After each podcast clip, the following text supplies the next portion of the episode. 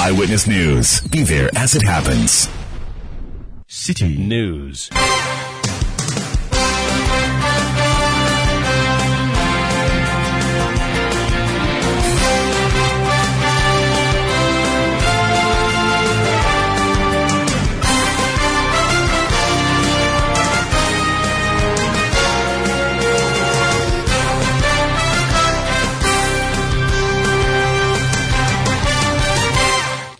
97.3 CTFM. This is Eyewitness News from number 11, Dr. Martin Loop in Adabraka in Accra. With me, Ni Lati Lati. This evening, I'm here with Eno Safo. In the next 90 minutes, less than 24 hours to government announcement of the final terms of the debt exchange program, what really are the expectations of bondholders barring any last minute hitches despite the fierce resistance? Still on Eyewitness News. Basic schools in Nyankpala in the northern region remain shut down after shootings by yet to be identified persons over an alleged chieftaincy dispute. It affects our education. We can't learn. Everywhere we are in the house, we can't go out. Everywhere there are soldiers in the community. Also, parents and BEC graduates on tenterhooks over delays in the release of this year's SHS placement by the CSSPS with just a week to reopening. But what explanations and assurances has the GES been given? We hear from the education management body.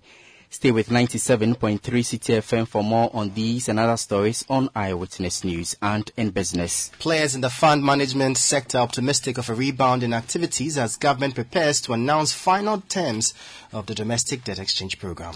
That'll be in 15 minutes with Michael Obudu for the top stories in the world of business. Eyewitness News is live across the country on Ajempa 100.7 FM in Tarkwa Beach, 105.5 FM in Takoradi and Sky Power 93.5 FM also in Takoradi. If you are listening to us in the Bono region, this is Greener 95.9 FM in Sunyani, Ashanti region, Ajempa 99.9 FM in Inkari, Volta region, you are live on Heritage 107.3 FM in Hohoe and Freedom 88.1 FM in Sogakope. In the northern region, this is Radio Gaki 88.3 FM in Saboba, Quality 88.7 FM in Garu. In the Upper East region, Nobia FM 98.1 FM in Nalerigu. In the Northeast region. The show is also live on Facebook on 97.3 City FM and also on YouTube on CityTube. Eyewitness News is interactive. Tell us what you make of the story. Share your views and thoughts via WhatsApp on 0549 986 996. 0549 986 996. This is Eyewitness News on 97.3 City FM. My name is Ni Lati Lati here with Inu Safu, who brings us our first story. The Ghana Education Service has given assurances that the school placement for 2022 junior high school graduates will be released this week. The new academic calendar for senior high schools indicates that freshers are expected in schools in, on February 20, which is a week away. However, the JHS graduates are yet to be placed through the computerized school selection and placement system to the respective senior high schools and technical and vocational educational institutes across the country.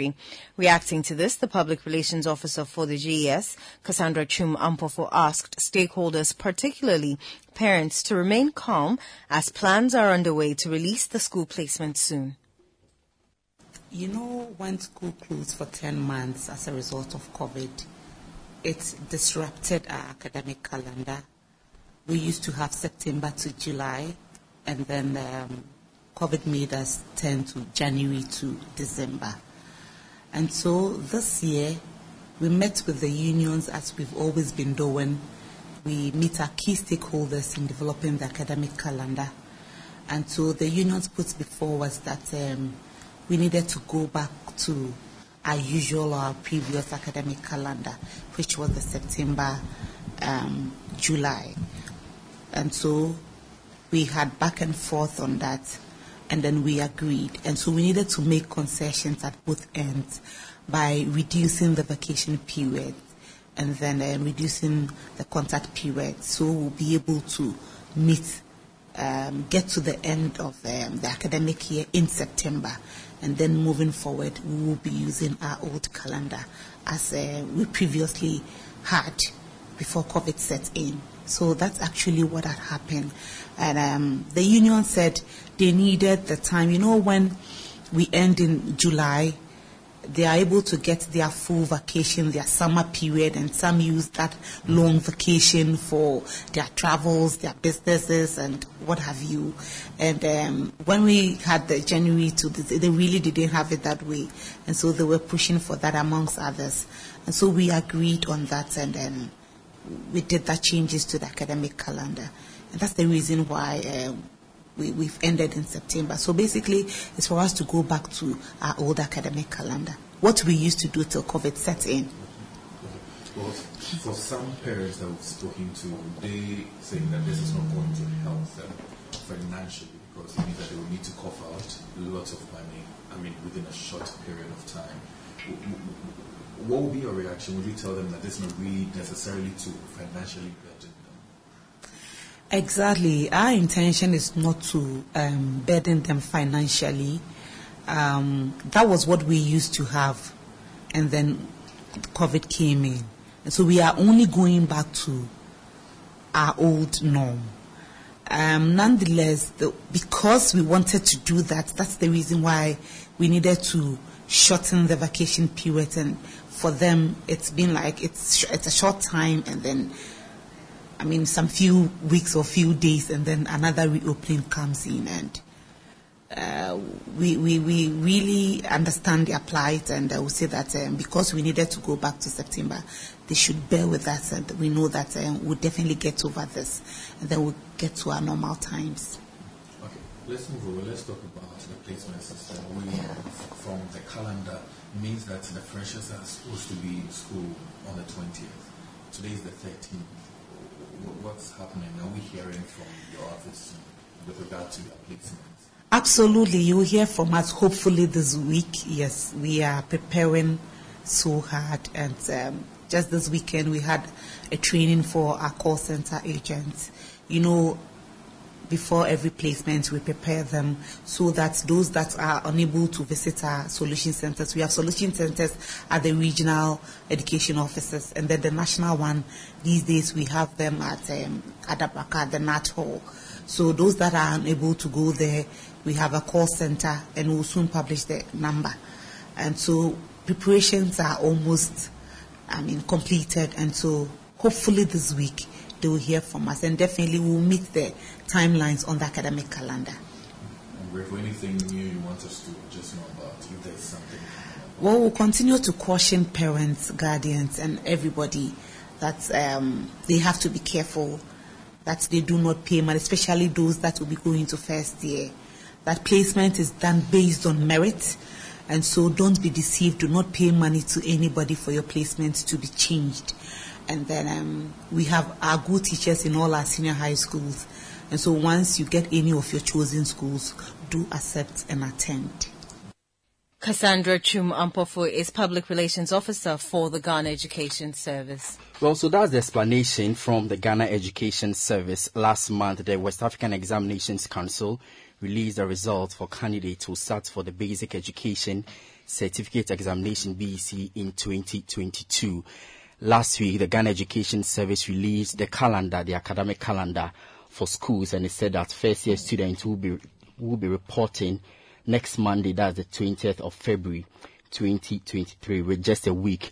Uh, the computerized school selection and placement system is yet to release the placement for students to know the schools in which they have been placed. In fact, students and parents are really much concerned about this particular delay, asking questions about when their children will be reporting to school.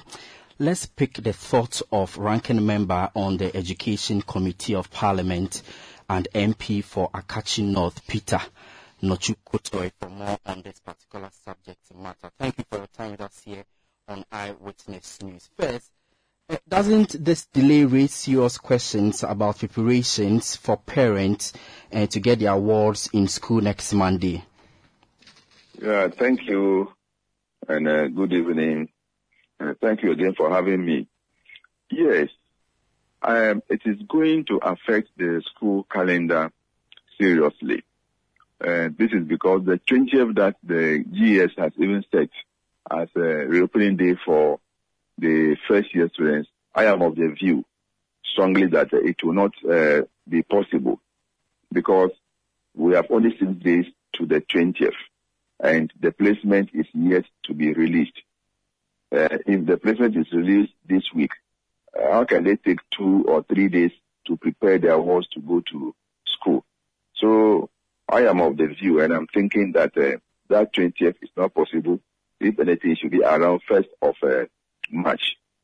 Uh, I think uh, measures must be put in place so that as soon as the BEC results are released, placement is done within a week so that parents can uh, prepare and then go to uh, let their wards go to school because it involves money. You don't know where your child is going to be placed and what you will buy depends on the school because they don't use the same uniform as uh, the basic schools. So challenges are going to be there. And uh, I don't think that 20th is going to be feasible. It may be a date on paper, but practically it will not work. Mm.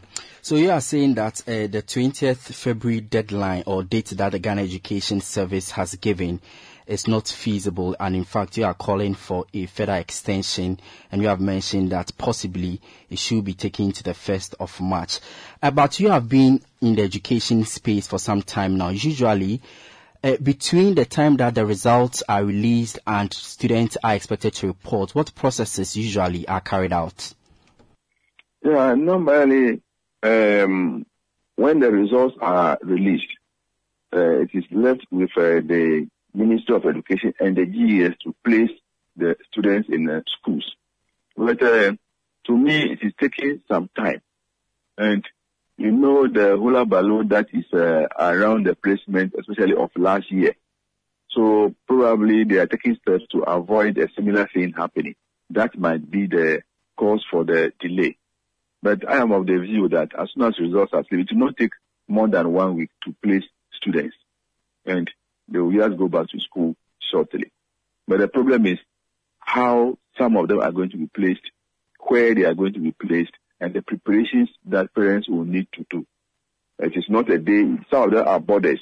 So the parents will have to buy some items before they can uh, report to school. So 20th, fine, but uh, it is not a proper or a feasible date that will be met by parents. It's good you've mentioned the challenges that usually fraught uh, the placement process. Does it also suggest that because of this delay, it is going to eliminate these challenges you have been experiencing over the years, if that is anything to go by? Yeah, the minister has promised that uh, this year the mistakes or the errors that were encountered last year would not be repeated. So we have advised him to put a number of measures in place. And if he should go by those measures, uh, we are sure this year to be smooth. And uh, the corruption that uh, we experienced last year would be eliminated. So let us give him the opportunity. Uh, let us give him the benefit of the doubt that before the end of this week, the placement should be out. And if the placement is out by Friday, how can students go to school on Monday? That's why I say it is not feasible. So let's just give the minister and his team uh, the benefit of the doubt and then hope that they will do so quickly. Mm. Let's talk about this issue of double track. In fact, in the calendar that uh, the Ghana Education Service released last week, there is this element of double track for some schools for first year students. Uh, last week, teacher associations, especially the Ghana National Association of Teachers, really raised concerns about the continuation of the double track system. In fact, you have been uh, loud on some of these things in the past. Really, is it about time for us to bring an end to the double track system? Yeah, just as you said, since the inception of the double track uh, uh, system, I have been very much uh, against it for various uh, reasons. I can give you two. For instance, it gives the teachers so much burden of work that they don't rest. And teaching is such a job that uh, you need rest so that you can prepare for the next day or for the next week. The teachers are continuously in class. Then also, it doesn't give the school authorities enough time to uh, prepare uh, facilities in the school before students come in. Uh, go track will end today, then tomorrow you see the green track coming in. So there's no space or there's no time for even a fumigation of the school because the students are congested in the dormitories and all those things. And then the fact that uh, they claim they have uh, enough contact hours, I dispute it because the double track does not give enough uh, time for students and teachers to cover the syllabus. Everything is done in a hurry. So uh, I was thinking that by now there would not be anything like double track because we advise government there are so many projects ongoing. Look for money and complete them. But because somebody started, we would not want to complete for students to use. And government or public fund is being wasted. So uh, it is because of government failure to complete projects that have uh, started or that were started some uh, six years or seven years ago. That's why the double track is still there.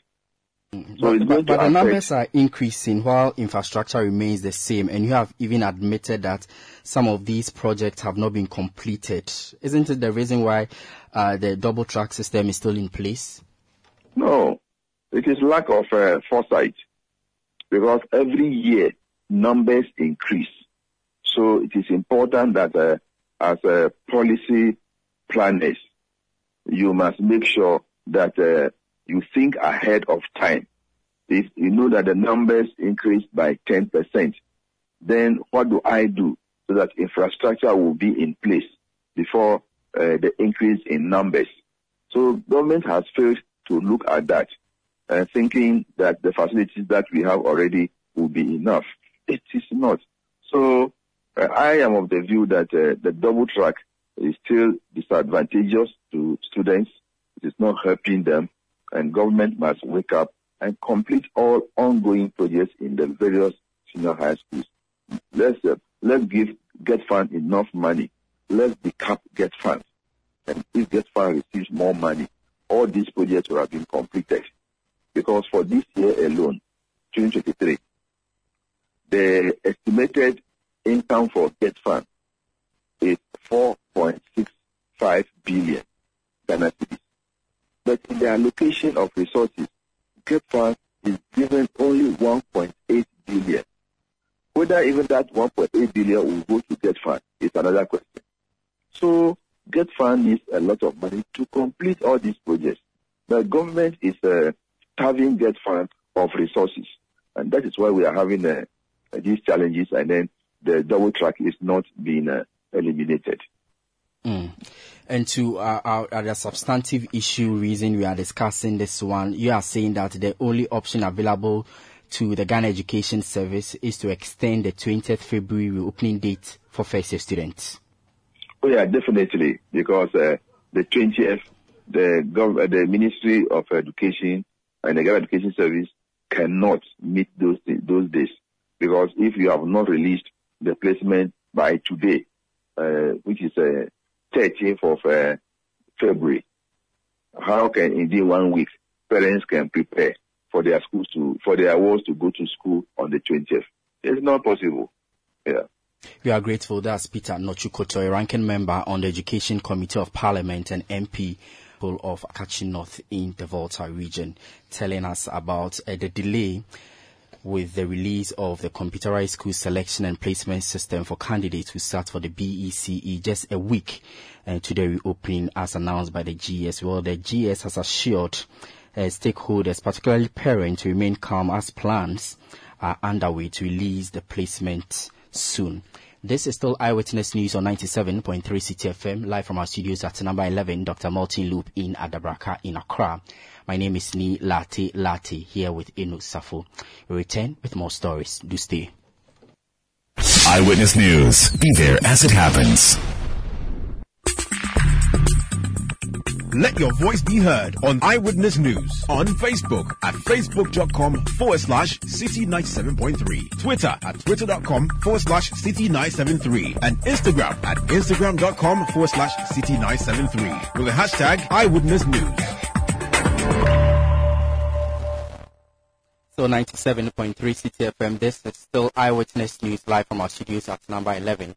Dr. Martin Lubin Adabraka here in Accra. My name is Ni Lati Lati here with Enu Safu. We are some less than 24 hours away from government's announcement of the final terms of the domestic debt exchange program, but uh, bondholders, especially the pensioners bondholders, are so optimistic despite their fierce resistance that they will be exempted from that particular program. Enu, tell us more. Pensioner bondholders say they are optimistic that the government will eventually exempt their investments from the domestic debt exchange program. The retiree investors in government securities have been picketing at the finance ministry since February 6 to demand this exemption. On day six of the protest, some of them say they are hopeful their demands will be met. Dr. Eduanani Entry is convener of the pensioner bondholders. He joins us on the line to have a conversation on their issue. Six clear days of protest at the finance ministry, but tomorrow the finance minister will be announcing the final terms of and the domestic debt exchange. Will you see this is a lost cause or there is some light at the end of the tunnel for you? Well, we think that we will still have, uh, we will still receive an announcement exempting the pensioners. Uh, there is no incentive now for the minister to still hold on to his position. Understand what he wanted to achieve. And that was, as he held on, uh, he was of the belief that some pensioners would uh, tender in their, their bonds. And so that was uh, something that we think we could achieve. Now the window is closed and uh, no, nobody has any uh, way of tendering in the bonds now. So there's no incentive for the minister to still hold on to his uh, previous position. And that I believe that would inform his decision to grant the exemption. Because there's nothing you can do now. Nobody is bringing the bonds. So why would you uh, keep on uh, let these uh, old people, elderly, be picketing at your place endless for endless periods at least. Uh, just let them let them go. So I believe the minister is going to do that. Are you speaking out of hope or because you have finalized uh, some uh, discussions with the finance minister? No, no, no, no discussion has been finalized. But I believe there's no way you are going to hold on to this position forever. And the elderly ones are also saying they would be there every day, every day until you, you give in. So how long, and as I'm saying, there's no incentive now. If you keep on holding on, what are you trying to achieve? If previously you thought that, well, people were uh, thinking, what do I do if I'm not going to get exemption? Probably that was the idea that people would at all costs uh, tender in their, their bonds since they didn't see any way out. But that, that is past. Now there is no incentive again. If you are holding on, nobody is bringing any uh, uh, instrument to you again. So why do you hold on with that position and let people create, continue to create this bad image for the country? That would be too bad. Tell us about the six of your picketing as you gathered at the finance ministry today. How different was it from the previous five days? Well, the same, the same. Uh, at least today we got uh, two people coming from outside Accra. One person came from uh, Central Kofi, I, I think so, he mentioned the name, purposely for this. And someone also came from Kumasi. The Kumasi man got there a little late. He will be fully represented tomorrow because he's sleeping over to join us. He didn't come, he, he couldn't get here early. Uh, and then there was another, somebody who is not a pensioner, uh, and also not a bondholder, is uh, joined us. Uh, he said he was a, a former uh, senior secretary to the Pharmaceutical Association or something. He joined us uh, to uh, give his support and solidarity. And so uh, that, that was a good thing because people have said, I believe the press, uh, some people have heard the press men, some pressmen saying uh, it's not good for them to look unconcerned and allow only these old elderly people to be doing the job and that they should come on board. I also heard the teachers, uh, two of the teachers union last week and last week before the week, uh, the Friday also, also coming out to say, uh, and one, one, one of them said personally that he was ashamed that they are looking on unconcerned for the elderly to fight this uh, matter. And that is true because what they are fighting for is not only for them now, but to change, you know, policy making uh, uh, uh, uh Uh, uh, uh, that we have in this country. That when you are bringing any policy, ensure that you don't uh, uh, use it for the elderly to, to inflict pains on the elderly with such policies. So this is not for only people who are alive now as elderly, but it's for people who are yet to become elders. That we are doing this so that government, when any time government is doing any policy, it would think about the, the, the elderly one and make provision for them so that they, they are not, uh, uh, uh, they don't suffer. They are already vulnerable groups that need to be protected and helped. And if you can't help them, you don't have to do policies that will affect them uh, uh, uh adversely. So that fight should not be left with but we, we are fighting. If people will come and help us fight, we appreciate that. But whether people will come or not, we are determined we would keep on. And if we get even three people every day to be there, we'll be there until we are exempted. Interesting how you mentioned that uh, you are inviting people to come and join you in this particular fight. That actually takes me to my next question. Last Friday, when the former Chief Justice Sophia Akuffo joined you in your protest, did it change anything at all? No, I'm not saying we are invited, but I'm saying the people themselves have seen and journalists have started talking that the young ones should join us because this fight is not for us alone we are there. Anybody who wants to come, I don't think we will sack that person uh, that go away. You know, if anybody like this man who came today is not part of us, but he came and uh, he's welcome to uh, give us, uh, uh, sorry, uh, give us what do you call it? sympathy and concern, express his sympathy and concern to us. The chief, the former chief justice yesterday came he also is not, he said that he is not impacted negatively by pension issues because by the grace of God, he had, he is out on a good pension. So all that is happening will not affect her.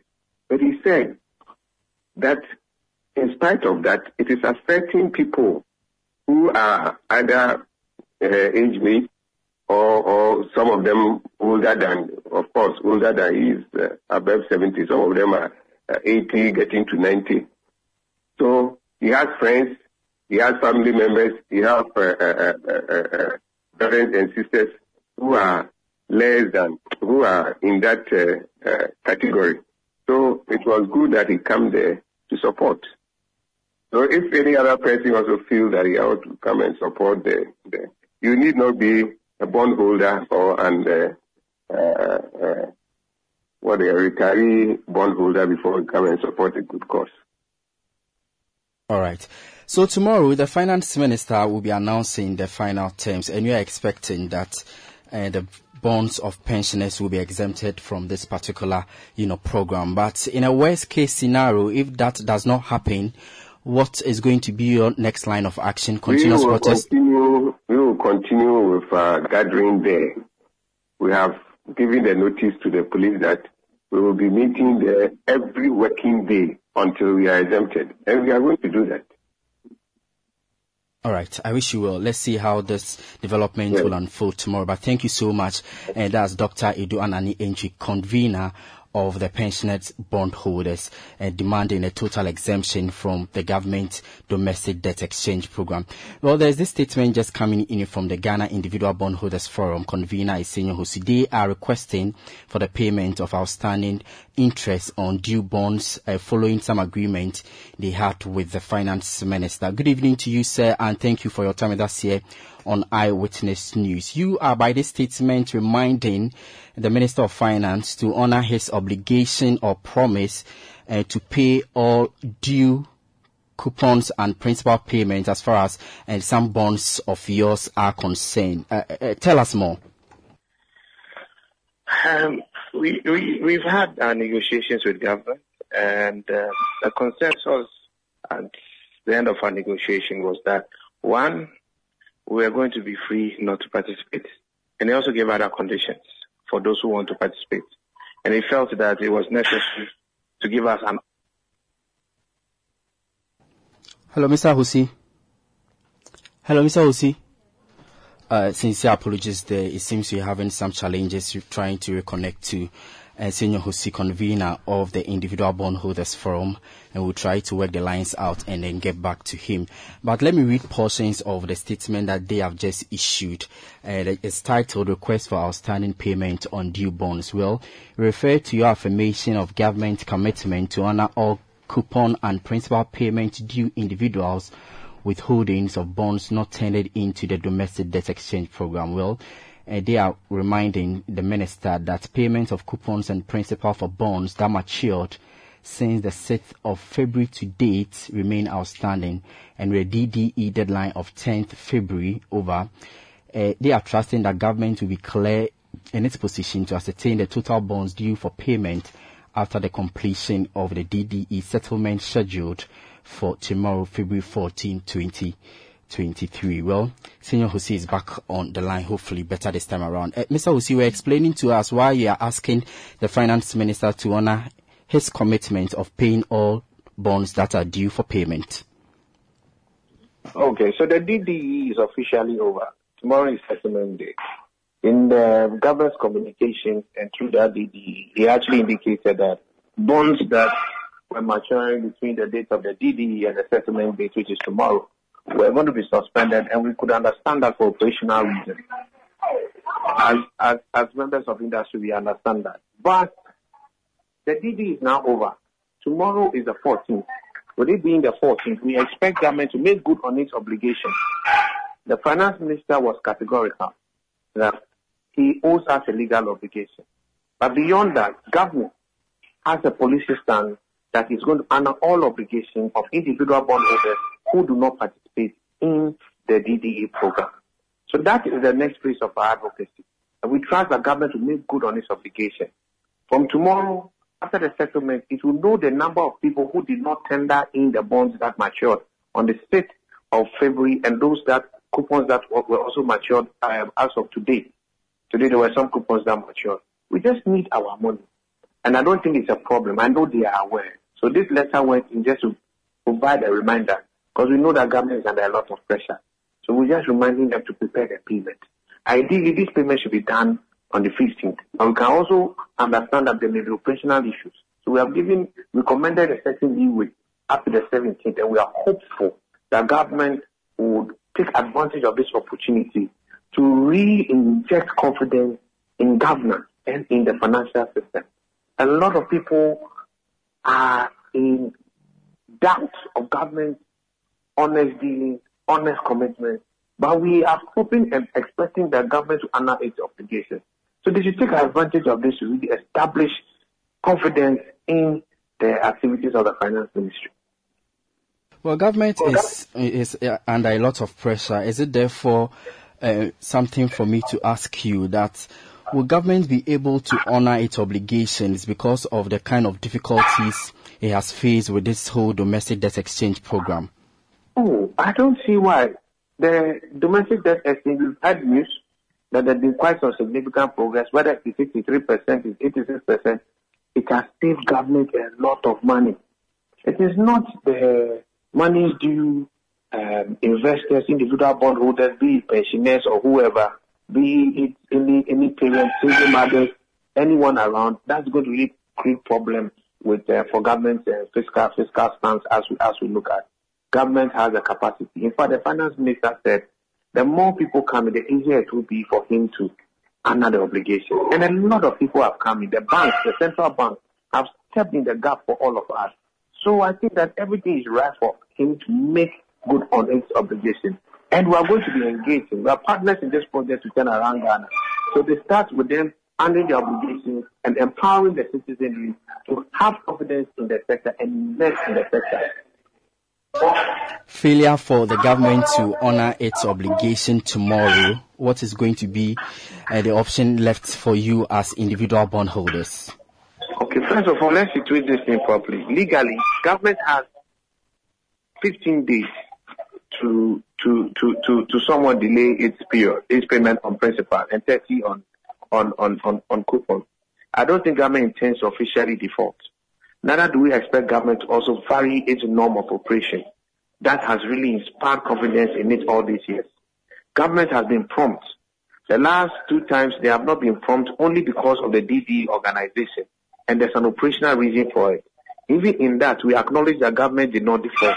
So we expect government to get back to its routine of doing things and honoring these obligations on time.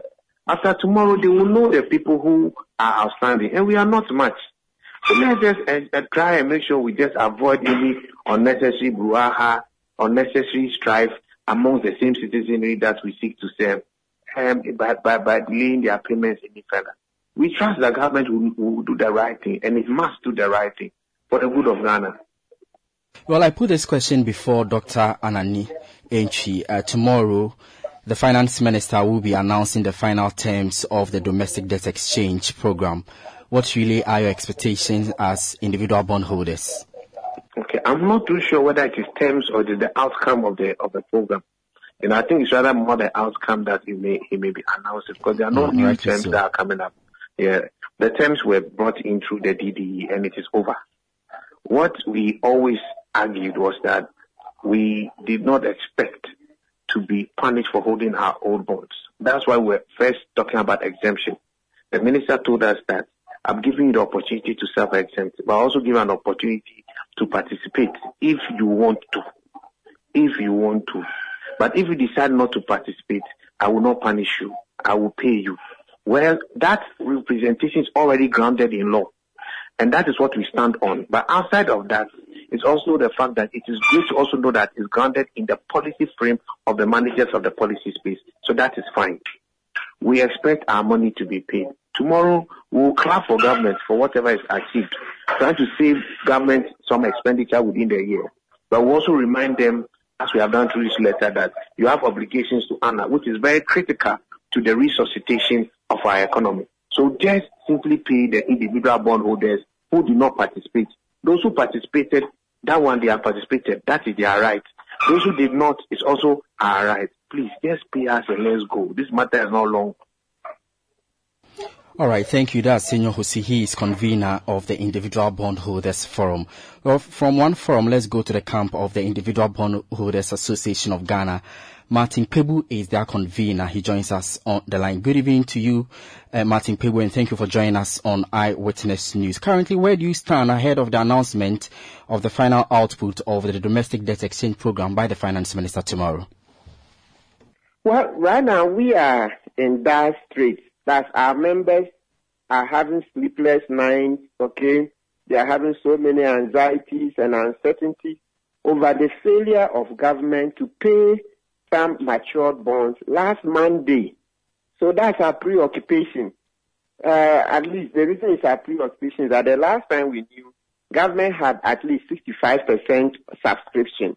And we knew that since government was targeting 80% and as of that time had received 65, it means that that was good. Government could go with 65 minimum. So um, the final results tomorrow may not change too much what we already know because we know that look at 65% government has been successful, so it could work. I mean, government has to just live within its means. The main problem we are having is that government doesn't want to live within its means. Government doesn't want to cut its coat according to its cloth. So when somebody is engaged in living beyond his means, I can't spend all my time wondering and having sleepless over that person. No, that's not it. We can't be roped into that kind of exercise. So once 65% was reached, we knew that, oh, uh, government was on a, a to getting an IMF uh, board approval, right? Yes. So right now, um, who am I talking to, please? I'm Nii Larte Lartey. Yeah, me. Right now, our main preoccupations are last uh, Monday, 6th February, 4.2 billion of the bonds matured, so they were to be paid. Government didn't pay, and Mr. Ken Ofori-Atta has not said a word to us. He hasn't said a word, and so that is causing us sleepless nights. It's causing us pain and headache, fear and alarm, etc. Because it was payday. 6th February was payday. If there was any problem, government could communicate. You see my colleague, Senyo Hosi, and you know, by the way, the two groups, we've been collaborating. Yes. So, but on this matter, sometimes it's good to have uh, a bit of a divided opinion on it. What prevented the finance minister from explaining me? You heard the way Senyo explained it. Abai, the finance minister has so many people working under him. In actual fact, that's part of uh, the problem, the overbloated government. Have you heard Dr. His example of Clocksack? Mm. Say that the finance ministry alone has a lot of party apparatchik and the other parts of the uh, this civil service, etc. So he has a lot of people working for him. He couldn't get anybody to give a press release, grant an interview about the fate of the bonds that matured on 6th February.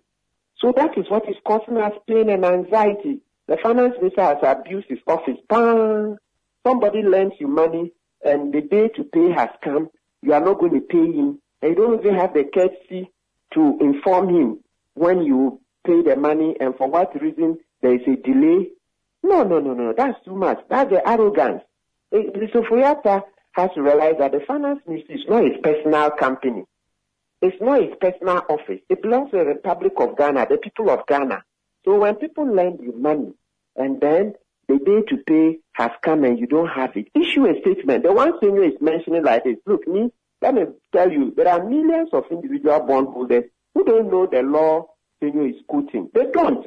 At the time they bought their bonds, they were just told, oh, this one two years it will mature, this one five years, seven years, etc. Nobody told them that when uh, the maturity day comes and government doesn't pay, there's another 15 days or those. No, no, no, nobody mentions such a thing. So we can't be heard. Government can't be heard to say such things. And you see why the finance minister didn't come out. Yes, I know this the finance minister who has done so many things, he and the president, and they've lost all their credibility. So as soon as they did that, then people are panicking because it's like you had a president. There will be no haircut. Today, what do we have? Individual bondholders are exempt. Today, what is the score? Etc., etc. So because of that, people are rightfully afraid. They can't trust the Ofori-Atta and the president mm. because of their past conduct. And in all of this, if you want to understand our current crisis, don't forget Mr. President and Ken Ofori-Atta, their families have become very rich as a result of the fees and the commission's data bank and from these very bonds. These very bonds. Well, well, well, well Martin, you were expecting government to reduce its expenses, in fact, and reduce its government size and also call for the total exemption of individual bond from the domestic uh, debt exchange. All of this did not happen. Uh, as you learn tomorrow, the finance minister will be putting forward whatever he has as far as the domestic debt exchange program is concerned. We are also picking up information that you are going to lead a demonstration Uh, as far as this issue is also concerned. Tell us more about the demonstration ahead of the final announcement by the finance minister. Great. Okay, Nilante, we had to give the police five days notice. Yeah, as I've mentioned, because of the way. Ofori-Atta and the president have behaved in the past, we couldn't trust them. So it's better to start taking precautionary measures.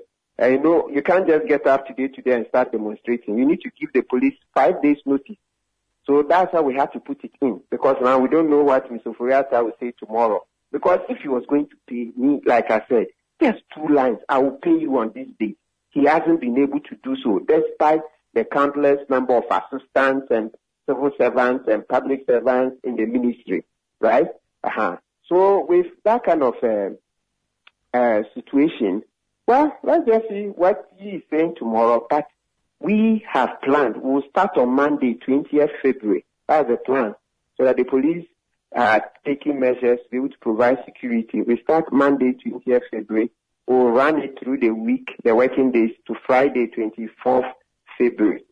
Uh, we will do it at the Black Star uh, Square, uh, Independence Square.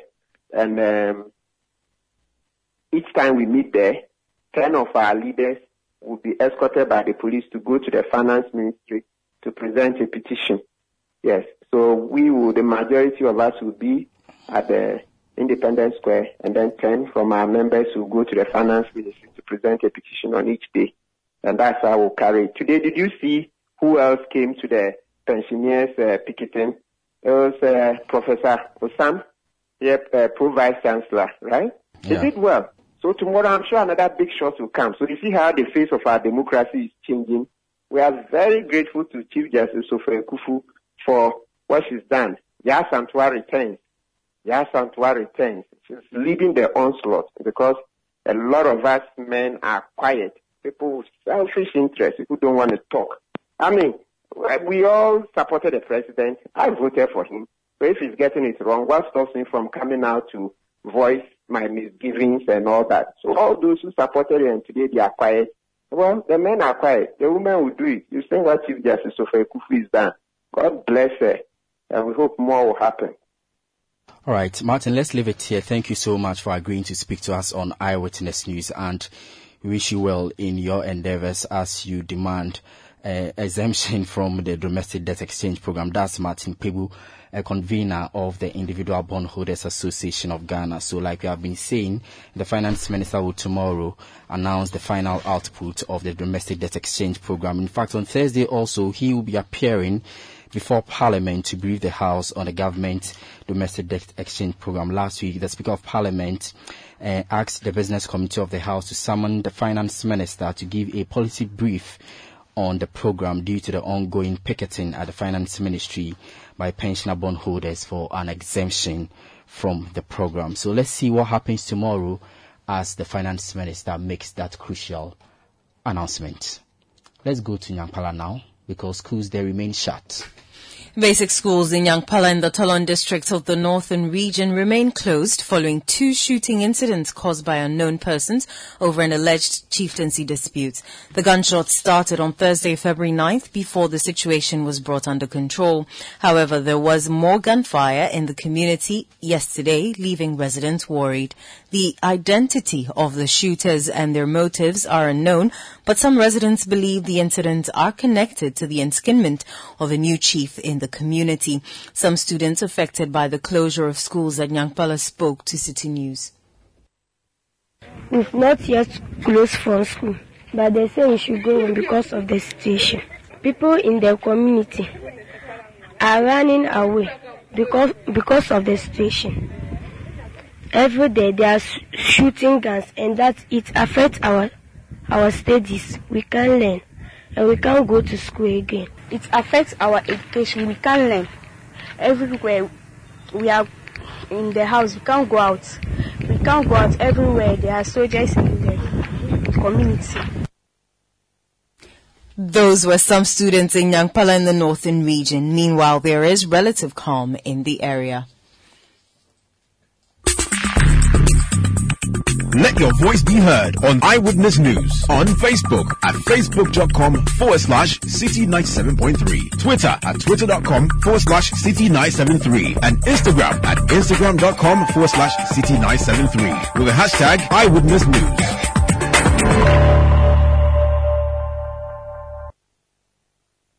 Eyewitness News. Be there as it happens. Get the details. Every significant financial transaction, every market movement, and all the policies that affect your business. Citi Business News. Be informed. Time now for Citi Business News on Eyewitness News powered by citibusinessnews.com. My name is Michael Obudu. Let's settle for the details and now. Players in the fund management sector say they are hopeful of a rebound of the industry soon with the conclusion of the government's domestic debt exchange program. The government had given a three-day window which elapsed on Friday for bondholders to conclude their signing on to the program. This came after four consecutive postponements of the deadline, which further heightened the uncertainty in the bonds market. Speaking to Citi Business News, Group Chief Marketing Officer of Data Bank, Gillian Hammah, is confident that with clarity restored to the market, fund management companies should soon be able to meet the liquidity needs of their clients. At that point, I think they can once again expect to start hearing from their asset management companies on what the true impact is on them. I know there was some discussion around, you know, many companies not being able to talk, but it's difficult to talk when things are changing every few days. And um, it, it's so sometimes it's better to kind of be still, see how things play out. So when you speak, you actually are speaking from a point of accuracy and not just speaking for your voice to be heard. So I think what clients should hopefully be able to look forward to is some clarity in terms of now what will happen with their investments and they should be able to look forward to also hearing from their investment companies. Gillian Hammah is the Group Chief Marketing Officer of DataBank.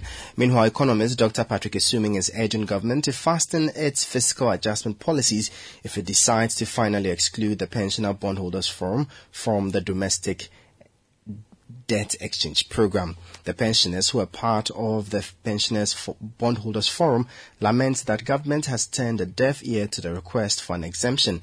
They believe the inclusion of their bonds will negatively impact their livelihoods. Dr. Patrick Asuming has been speaking to Citi Business News on government's options as it decides to exclude the bond pensioner bondholders from the DDEP. But the finance ministry to be so insistent on not completely excluding them, this is a sense that maybe they are holding substantial chunk of the coupons that the, of the bonds that they, they feel that if they exclude them, they might not be able to meet their target.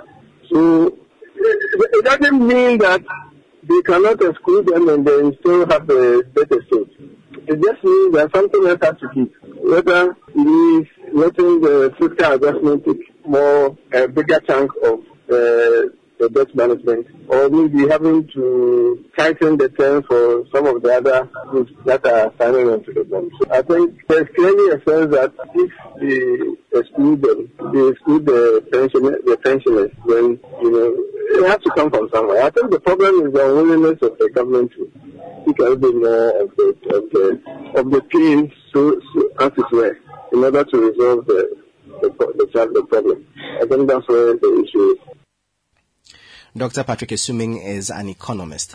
In a related development, the Individual Bondholders Forum is calling on government to make payments of bonds and principals for bonds that matured since the 6th of February to date. According to the group, this is based on the affirmation of government's commitment to honor all coupon and principal payments due individuals with holdings of bonds not tendered into the domestic debt exchange program.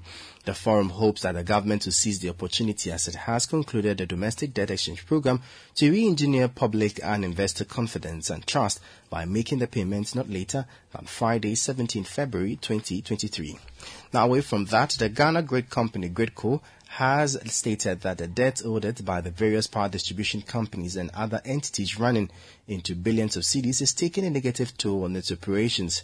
The Northern Electricity Distribution Company and the Volta River Authority owes Gridco over 6 billion cedis for using electricity between 2017 and 2021. The Electricity Company of Ghana, ECG, and NEDCO also owe Gridco over 2.7 billion cedis. Addressing the press in Accra, the chief executive officer of Gridco, Ebenezer Kofi Essienyi, says, says his outfit is working with the companies involved to find amicable ways of clearing the debt. The debt impact on our operations. Uh, I wouldn't want to deceive anybody. It is an issue. That is the reason why government makes a conscious effort find some resources for us to do the investment that we require. It all with the understanding that hey, this legacy debt may have to be addressed in a strategic way over time. Did I answer your? We have bulk of compensation that we need to pay for people that have given us their land for us to use. Then also, if I had the resources, I would have bulldozed all my lines. When you do that, it gives you like two or three years. Much of disturbances that we have is because there's some tree under the line, you've loaded a little to the line, the line has come down a little more. It is not touching the ground. And normally it doesn't touch the object. It is the distance as you close it up. Then the fire that is silently working on it will find a path to the ground. If I had all the resources, but we are managing it. You know, we are managing within the, limited resources that we have. Ebenezer Kofi Essienyi is the Chief Executive Officer of the Ghana Grid Company Limited, Gridco. Now, players in the agricultural sector believe Ghana remains a viable investment option despite the country's present economic challenges, with Ghana's debt levels at with Ghana's debt levels at unsustainable stages, uh, the government is doing all it can to secure an IMF bailout program through its domestic debt exchange program. However, the General Secretary of the Food and Beverages Association of Ghana, Samuel Aggrey, believes that with the right incentives, government should be able to attract the right investors into the country's agricultural sector to help grow the economy. He spoke to the media on the sidelines of the launch of the Agritech West Africa uh, with Food and Beverage Ghana 2023. Ghana being a safe haven because um, our democracy is very safe. Um, the people are very peaceful, and we look at all these things that goes around to say that if you want to put your money in an area where um, it will be safe, then it's an area where you have your peace, you have uh, stability in that economy. Even though we are going down, it doesn't mean that uh, we cannot uh, rebound. But um, the incentives that government itself will give to these investors is what will make them come in to invest their money in this economy because um, you cannot come in and be seen uh, to be paying high tariffs when you cannot break even and your profit margins are very low on the table. That will not help. So we need to look at all these things because uh, if the existing uh, factories in place are crying, then those who are coming will start looking at why are these people crying. That was General Secretary of the Food and Beverages Association of Ghana, Samuel Aggrey. Now finally, award-winning real estate market leader Indigo Homes has reiterated its commitment to develop quality home solutions that serve the needs of Ghanaians. This, according to the company, is part of efforts to help curb the housing deficit in the country. Addressing the media during a site tour of their residential developments in Oyarifa Park and Ayimensa Park, founder and CEO of Black Ivy, the parent company of Indigo Homes, Ms. Cheryl Mills, said her company is committed to building communities in Ghana that are secure, vibrant, and a joy to live in. Uh, our first country of choice, we actually went and traveled and visited nine different countries and ultimately determined the first place we wanted to orient ourselves was here in Ghana for a whole host of reasons. Uh, and not just because the people are fabulous, but I will acknowledge that had a little bit to do with it. People were incredibly welcoming and friendly. There was a deep connection from my perspective with both African Americans and uh, the U.S. And that mattered to me. It mattered to me to be in a place where I felt like the opportunity to bring um, the best of a collaboration uh, could be found, and that was here in Ghana. Uh, we have since uh, grown, and we are also now in Tanzania and Kenya. Um, but here we've been building homes because one of the things we learned when we came was that there was a gap in the in the number of homes that were being provided, and obviously a lot of that gap is at a market that we are not yet at, but we are looking to be able to serve as well. So our ultimate goal was first to be able to establish that we were a brand that people could trust, and building trust was hard. Uh, it really meant for those first year years we needed to build our development and have impeccable quality, and also some of the things that we wanted to see that were different. How do we build community? When we first started, we said we weren't going to have gates, and everybody was like shocked. No gates? Are you kidding? That was CEO of Black Ivy, the parent company of Indigo Homes, Miss Cheryl Mills. Indigo Homes, Homes designs are known for their quality and blended modern American architecture with timeless features of each destination. That's all for Citi Business News on Eyewitness News. It was powered by your most comprehensive business news website, citibusinessnews.com. My name is Michael Obodu. Thank you for listening. Up next is Point Blank. Eyewitness News. Be there as it happens.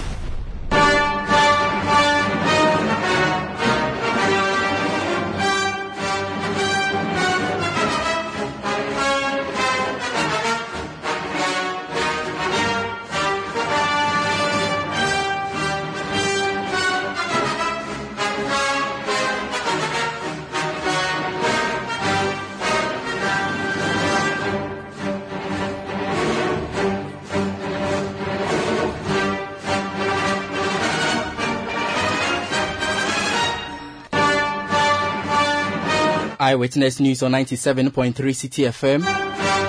My name is Nii Larte Lartey. Time now for Point Blank. And tonight, we bring you portions of a presentation by the Chief Executive Officer of the Ghana Grid Company Limited, Gridco Engineer Ebenezer Kofi Essienyi. He's been lamenting about the impact of illegal mining, popularly known as Galamsey, on its operations. The company says illegal miners have begun digging in areas close to its towers and stealing some key components of their towers, thus creating huge financial losses for the company. It's also been speaking about measures being put in place to keep the light on for Ghanaians. Listen. The next item that we'll have a look at is average system availability index. On average, how is the power system available? For the benchmark, we have 99.7%. For Q3, we did 99.94%. Q2, 99.84%. Q1, 99.96%. And Q4 had 99.93%. Averagely, these are industry standards that are benchmarked for our performance. Also, we look at 2021 as against 2022. We have the total number of substations, the transformer capacity as of 2021, then the transmission lines value, which is about 7,200 kilometers. Substations are 68 Remember 2022, we had Pokuase Commission, we had Kasoa Commission, in addition to others. Transformer capacity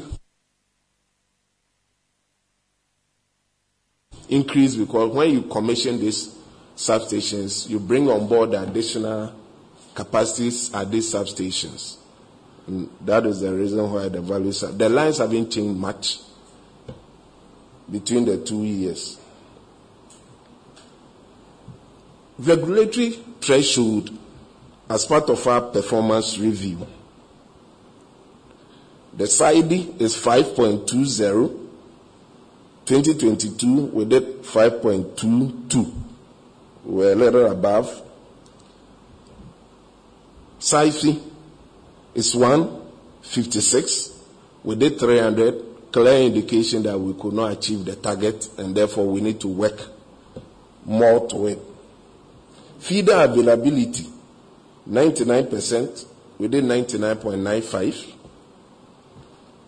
Transmission line availability, 99, that's the regulatory threshold, did 99.26. Plant maintenance, 95, we did 99. Transmission losses, for the first time in many years, 4.0, we met the regulatory benchmark of 4.0. What happens is that on average through the month, the 12 year, when you sum them and you divide by 12, we achieved that target.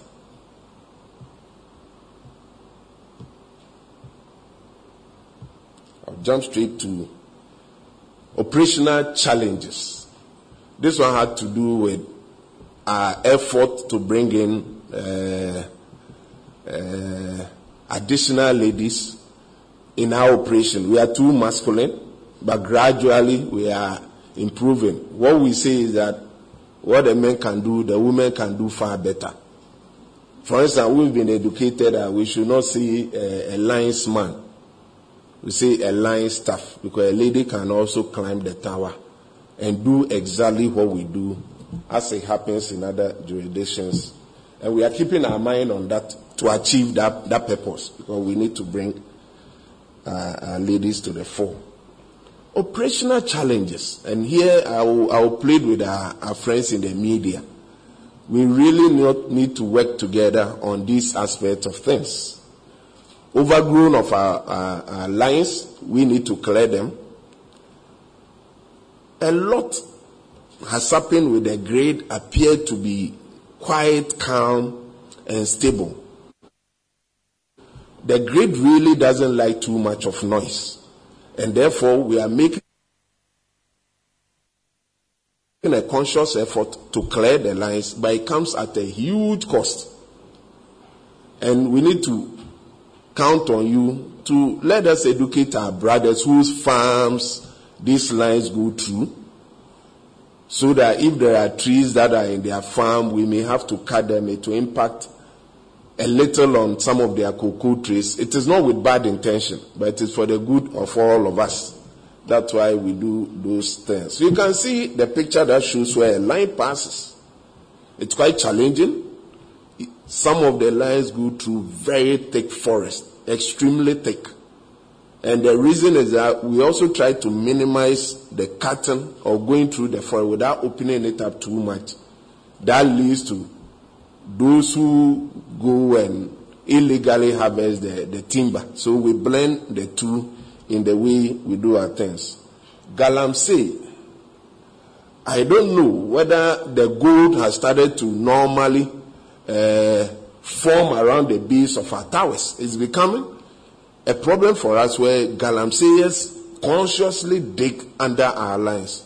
There are challenges where we needed to go and relocate the tower at an additional cost. The one that there was working so well, but you can see that the line guys who come and tell us that oh, a tower is collapsing because you know, or some of the steel members have been removed by the galamseyers because I understand they use it to do whatever in their tunnels. Uh, I've never been to any of the tunnels, so I don't know how they do it, but that's what I understand. These are things that we need to let our brothers and sisters appreciate that this infrastructure are there for our collective good and we need to protect them. Occasionally, as a, a power system, we normally have some challenges. Normally, when you you see the lines, you don't see the fire on them, but they are extremely dangerous. Extremely.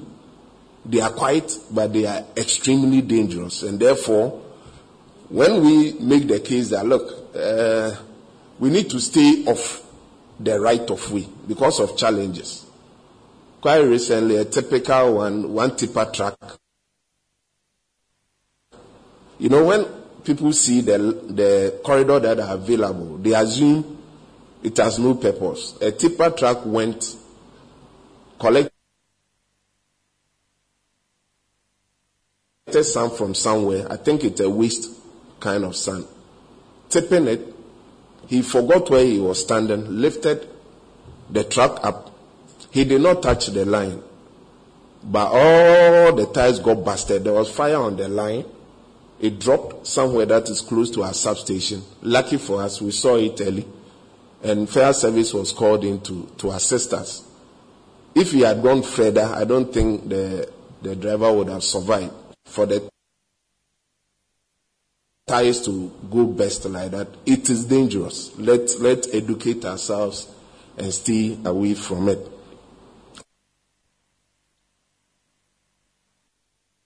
Occasionally we have challenges, a transformer fault.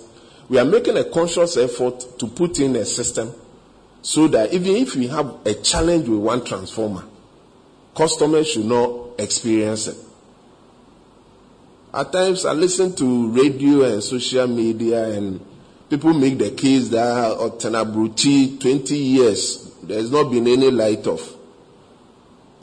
In the developed countries, for your house, you have about three or four access to your house. It's called reliability. First reliability, second, third.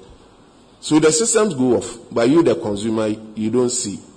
We are a developing country, limited resources, few people paying tax. We need to mobilize additional resources to move ourselves into that regime. The next I'll talk about has to do with all legacy lines that we are making a conscious effort to reconstruct.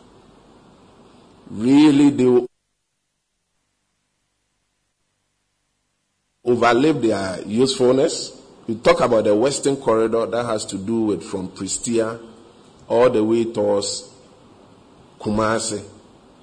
So Takoradi, Tarkwa, Prestea, Dunkwa, Ayamfuri, all those places, those Kumasi, that's the, we call it the Western Corridor. We are going through the emotions in line with the PFM for us to reconstruct that line. Those were built in the 60s. They are far older than I am, although I'm not that young. And they've served us well. We need to replace them. The next one has to do with the coastal. Coastal is the one that moves from Accra all the way to Aboadze. So you have Aboadze, Cape Coast, Winneba, now Kasoa, Mala. We need to reconstruct. As of now, approval has been granted for us to do. We started gradually from Tema to Achimota, Achimota to Mallam. We have approval to do Mallam to Kasoa. So the rest, systematically, we need to replace them. From a capacity of 170 MVA, just focus on the numbers. Per circuit is two. You are moving one from 170 to 488. That is significant using the same corridor. Because that's what we need to do for the future. Transmission lines are constructed into the future. It is not, not only for today.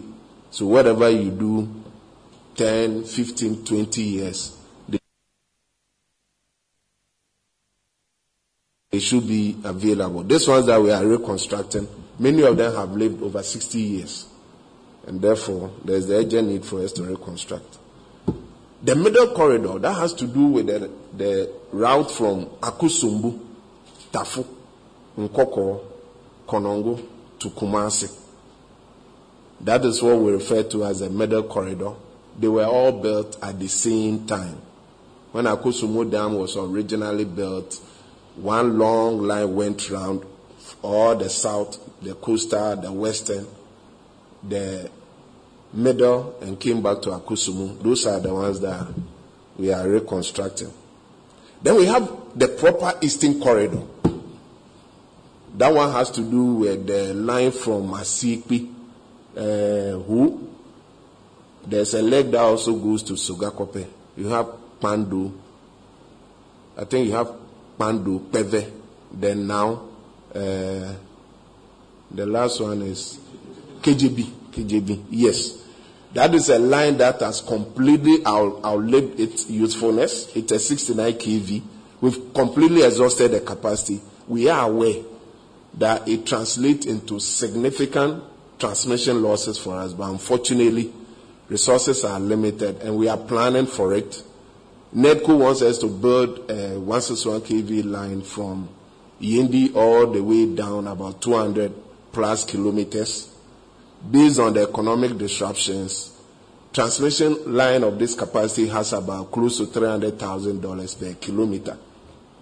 So if you multiply even 300,000 by 200 kilometers, that's a huge number. You are looking about almost 66 million dollars. Those are the ones that we need to factor. We are we've started engagement with the hope that we'll get some concessionary kind of uh, loan to facilitate some of this development.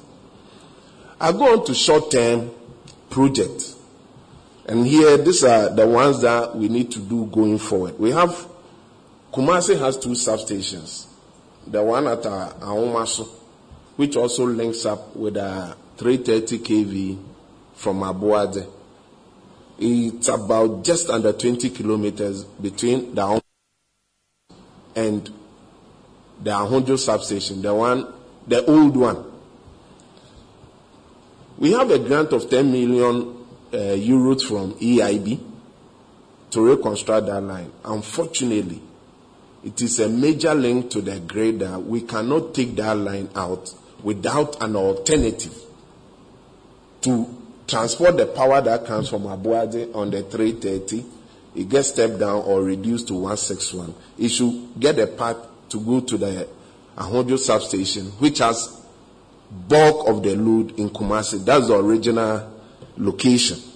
Therefore, the board approved for us to construct about 24 kilometers of the old existing line between Konongo and Kumasi, 24 kilometers. As I speak to you, contract has been out. Construction has started. And I understand foundations that have been completed is about 10. Unfortunately, there are some locations that squatters within the corridor are still preventing the contractors to work. We'll do engagement with the regional minister and the appropriate authorities, but friends of the media, please, let's educate ourselves that we are doing it for our collective good. They should grant us the access for us to be able to do that. It is only when we do this that you have a path for the power to flow to Kumasi, that we can take the Anwomaso to the Kumasi one out and utilize the grant. We need to utilize the 10 million euro grant because you normally don't get free money around this time in the world, and therefore we'll take advantage of that. Special tariff project. We thank and we are grateful to the PRC based on the case we made to grant us some little money for us to use to deploy short-term capital project, all in an effort to make sure we reduce our losses, increase reliability of the grid, for us consumers to be happy. So in this particular case, we have three key projects. We have a 225 kV substation at Prestea.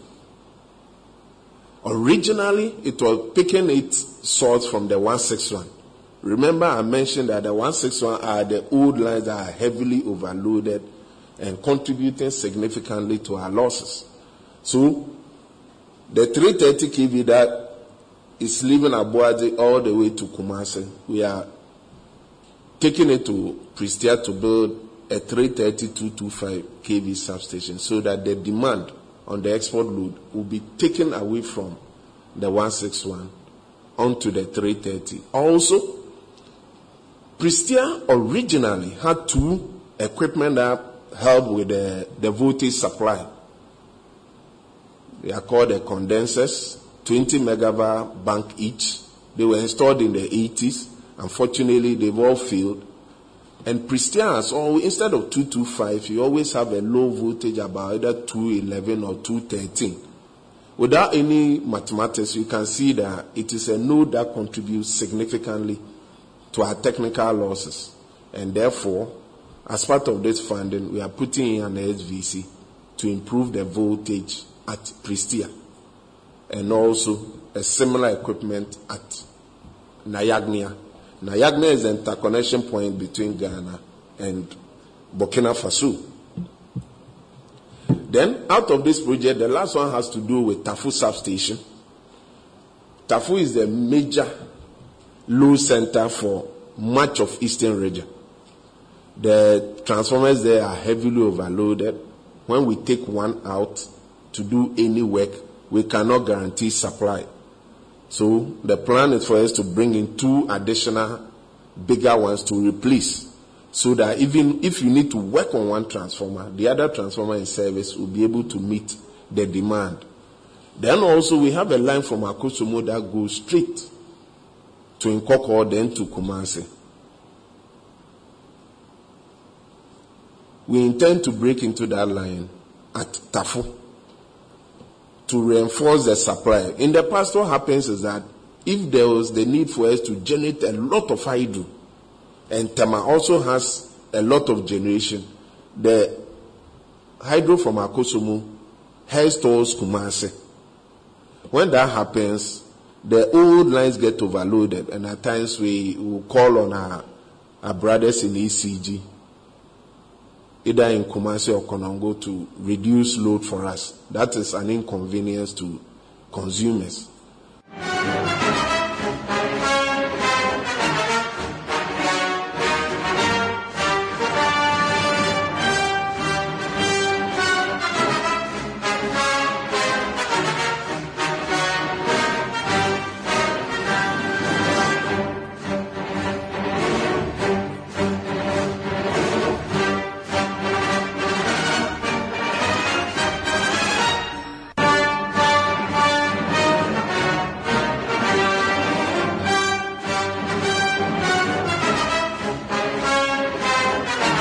That was Engineer Ebenezer Kofi Essienyi, Chief Executive Officer of the Ghana Grid Company Limited, Gridco.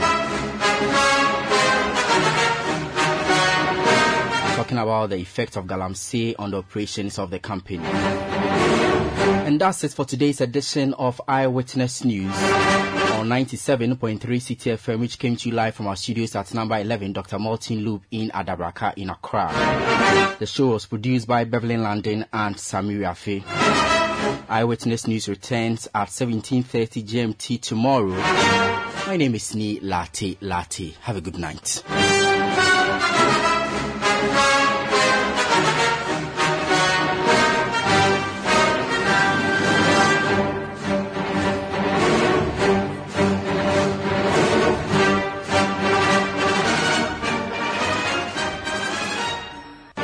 Citi News. We speak first. Reach our hotline on 0302 224959 and get interactive on Facebook, Citi 97.3 FM and on Twitter at Citi 973.